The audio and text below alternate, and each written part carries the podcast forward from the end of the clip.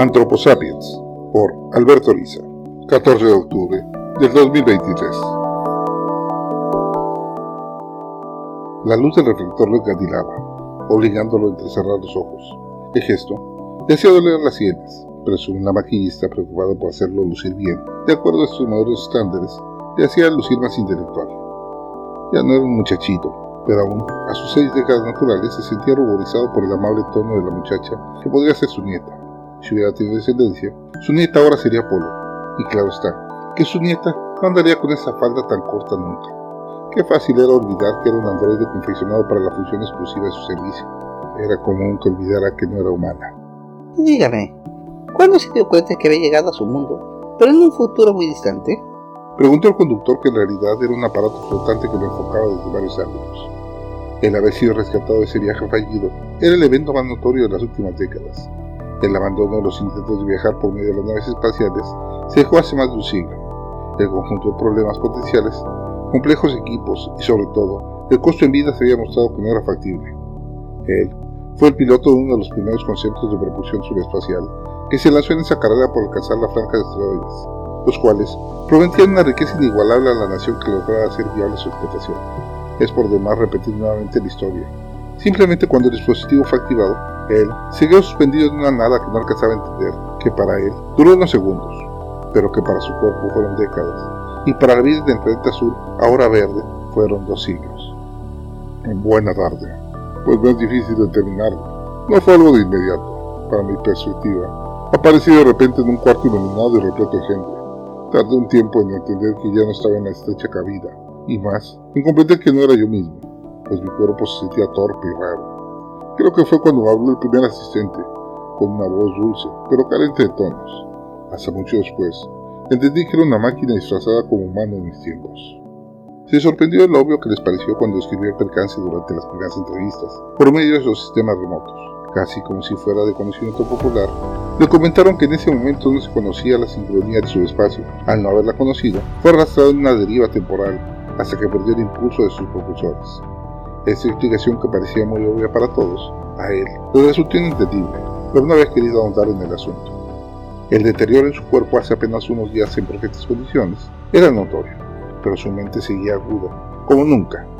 Había pasado dos días en interrogatorios y siendo atendido en algo que se podría llamar hospital, donde optimizaron su cuerpo, lo sometieron a una serie de tratamientos preventivos por las precondiciones genéticas que cargaba y finalmente pasó a ser parte del negocio del espectáculo.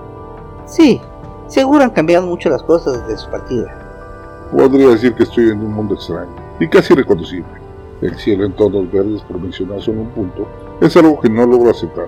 El estar enlazado con cualquier persona distante y el compartir mis sensaciones son cosas que parecen una locura. El tecnicismo alcanzado es sorprendente, aunque no termino de sentirme cómodo con él. Era muy intrigante para la humanidad una persona de hace dos siglos. De acuerdo a lo que te diría, lo veían como sobreviviente de una época donde muchos pensaban que había convivido con dinosaurios. Si tuvieras que resaltar solo un aspecto, ¿qué sería lo que más le impresiona? La capacidad de desecho de las cosas.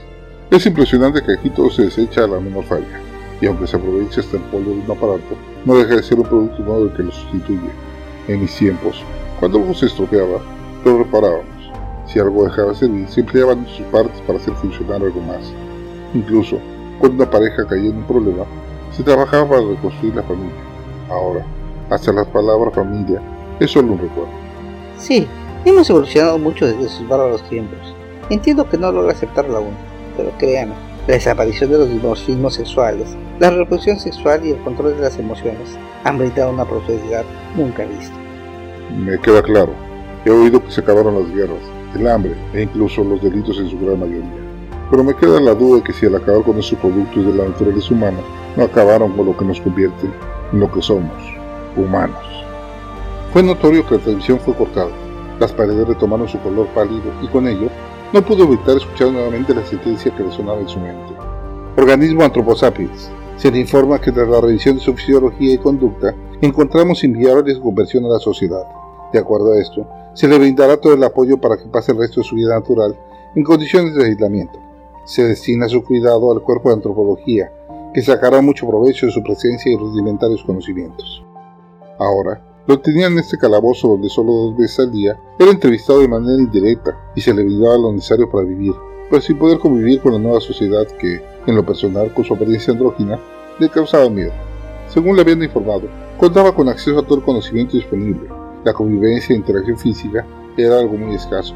Todos preferían vivir sus vidas en el comunicado aislamiento, similar al que le contaba, que además de seguridad, les daba acceso a todo lo soñado. Las modificaciones genéticas desde la automatizada reproducción, la implementación de nanotecnología, bioprocesadores injertados y comunicadores sinápticos hacían de estos seres algo que para él no era ya siquiera concebible como persona. Una humanidad desprovista de caracteres sexuales, con un contacto mínimo entre ellos, donde lo virtual y lo real se confundían. No, eso no era vida. Ahora se declaraba en luto de esta nueva humanidad, que a él lo consideraban por sus hábitos bárbaros de la especie Anthroposapiens vulgaris grabado el 14 de octubre del 2023 en Cancún, Quintana Roo, México.